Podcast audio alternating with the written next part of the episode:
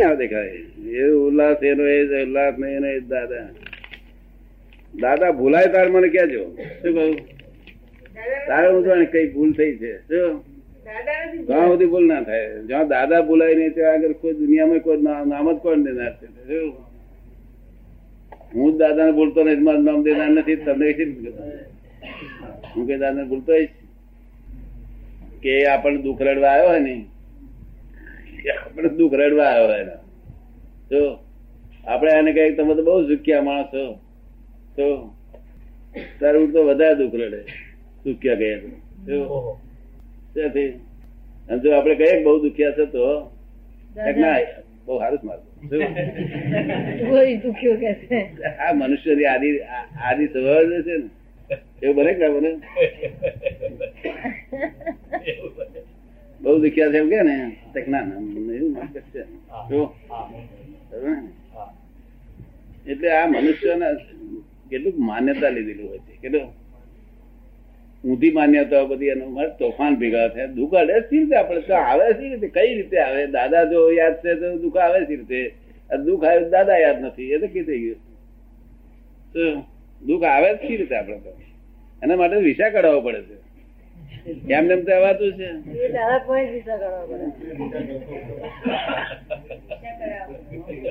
એમને M C કહેવાય. આ દેશે સાહેબ આયુષ બધા તમારે તો દુઃખ આવ્યું છે? કોઈ દાડો નથી આવ્યું છે? ઇન્કમ ટેક્સ ઓફિસર આવ્યું ના આવે? વિસા કઢાવે ક્યારે, આવે ક્યારે? આપડે ગોળા હોય છે બધા ઉડી જાય છે.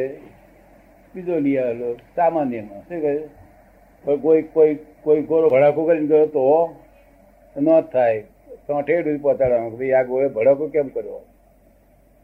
શું ન થાય કે ના? પણ આ તો નોંધ ભડાકો જ ના કરે ને, ઉડી ગયો. બીજો લઈ આવે ઉડી ગયો. ઘણીવાર સામાન્ય જ અસામાન્ય હોય છે.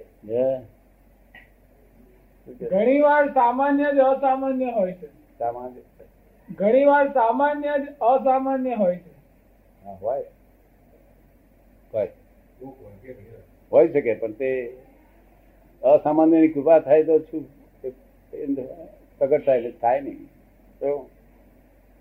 એવો દુનિયાનો કાયદો છે. કહેવાય છે common sense is the most uncommon. કહેવાય છે ને કે common sense is the most uncommon. Common sense is most uncommon. બધાને અનકોમન છે દાદા. તમને બહુ ઓછામાં કોમન સેન્સ જોવા મળે એમ. કોમન સેન્સ બહુ ઓછામાં જોવા મળે. નામ શું છે? Common sense. પણ એ જ અનકોમન હોય છે બધામાં. બધામાં બહુ અનકોમન હોય છે કોમન સેન્સ.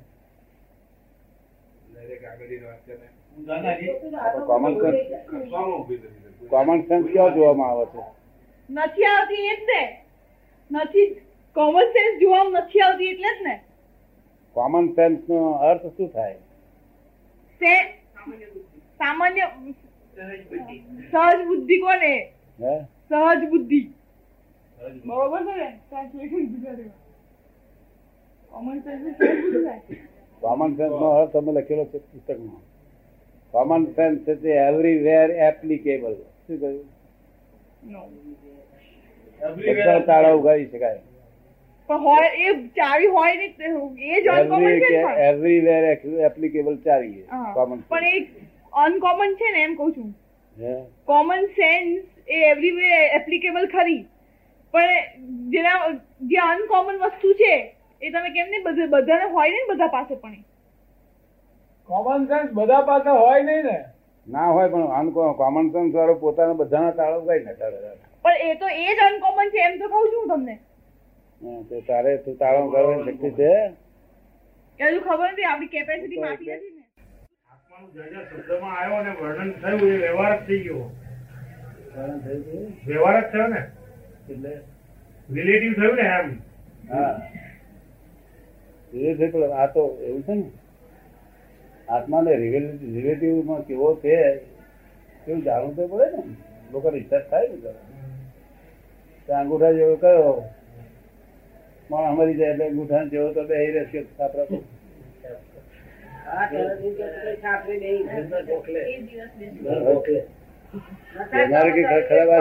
હોય, કેનારે ખરાબ આશે જ નહીં કર્યું. આપડા લોકો બધું આ સાથે વૈદક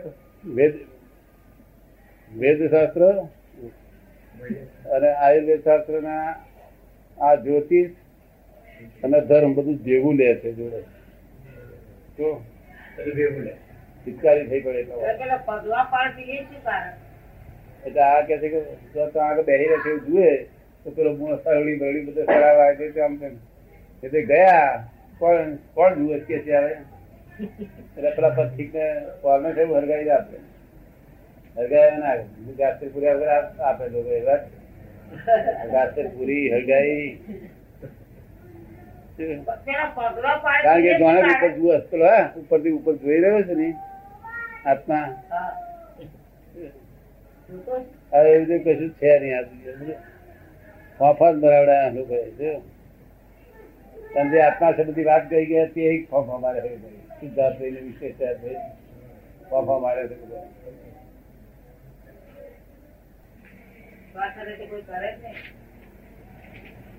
વિજ્ઞાન છે, કૃષ્ણ ભગવાનની ગીતામાં વાત છે. વિજ્ઞાન સ્વરૂપ કહ્યું ને અને એમને કહી દઉં ને કે આ તો બધું પ્રભાવ થી ચલે છે કે હું કરતા નથી. પ્રકૃતિના ગુણો તેનામાં વર્તે છે પણ અજ્ઞાની એમ માને છે કે હું કરું છું અને પ્રકૃતિને કોઈ કરાવી નહીં, બધી પરાણે જ ચાલે છે.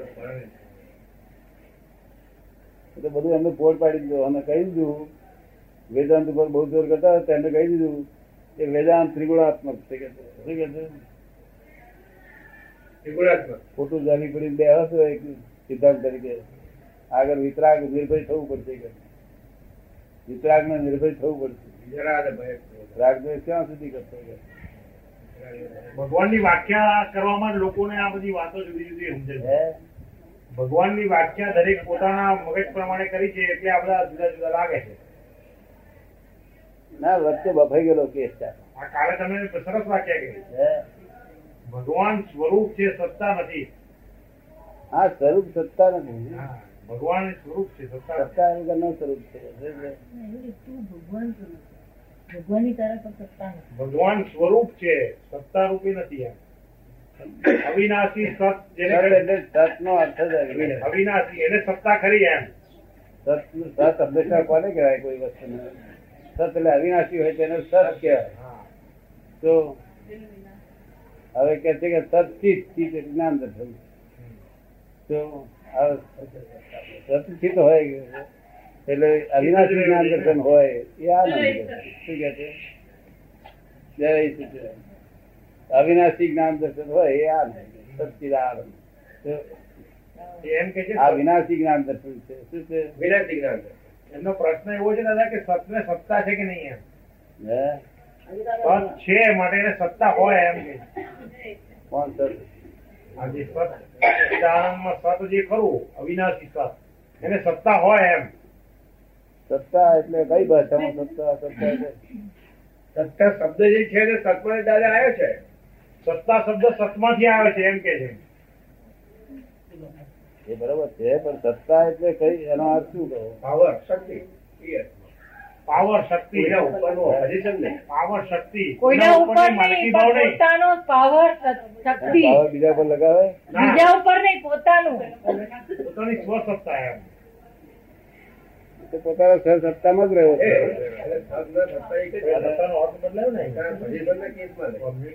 છે ને. એક પક્ષે સત્તા વાળો કર્યો, એક પક્ષે શક્તિ વાળો કર્યો અને બંને એની દ્રષ્ટિએ સાચા છે, ખોટા નથી. સત એટલે અવિનાશી, સતનો અર્થ અવિનાશી અને આ સત્ય એટલે વિનાશી. સંસારી સત્ય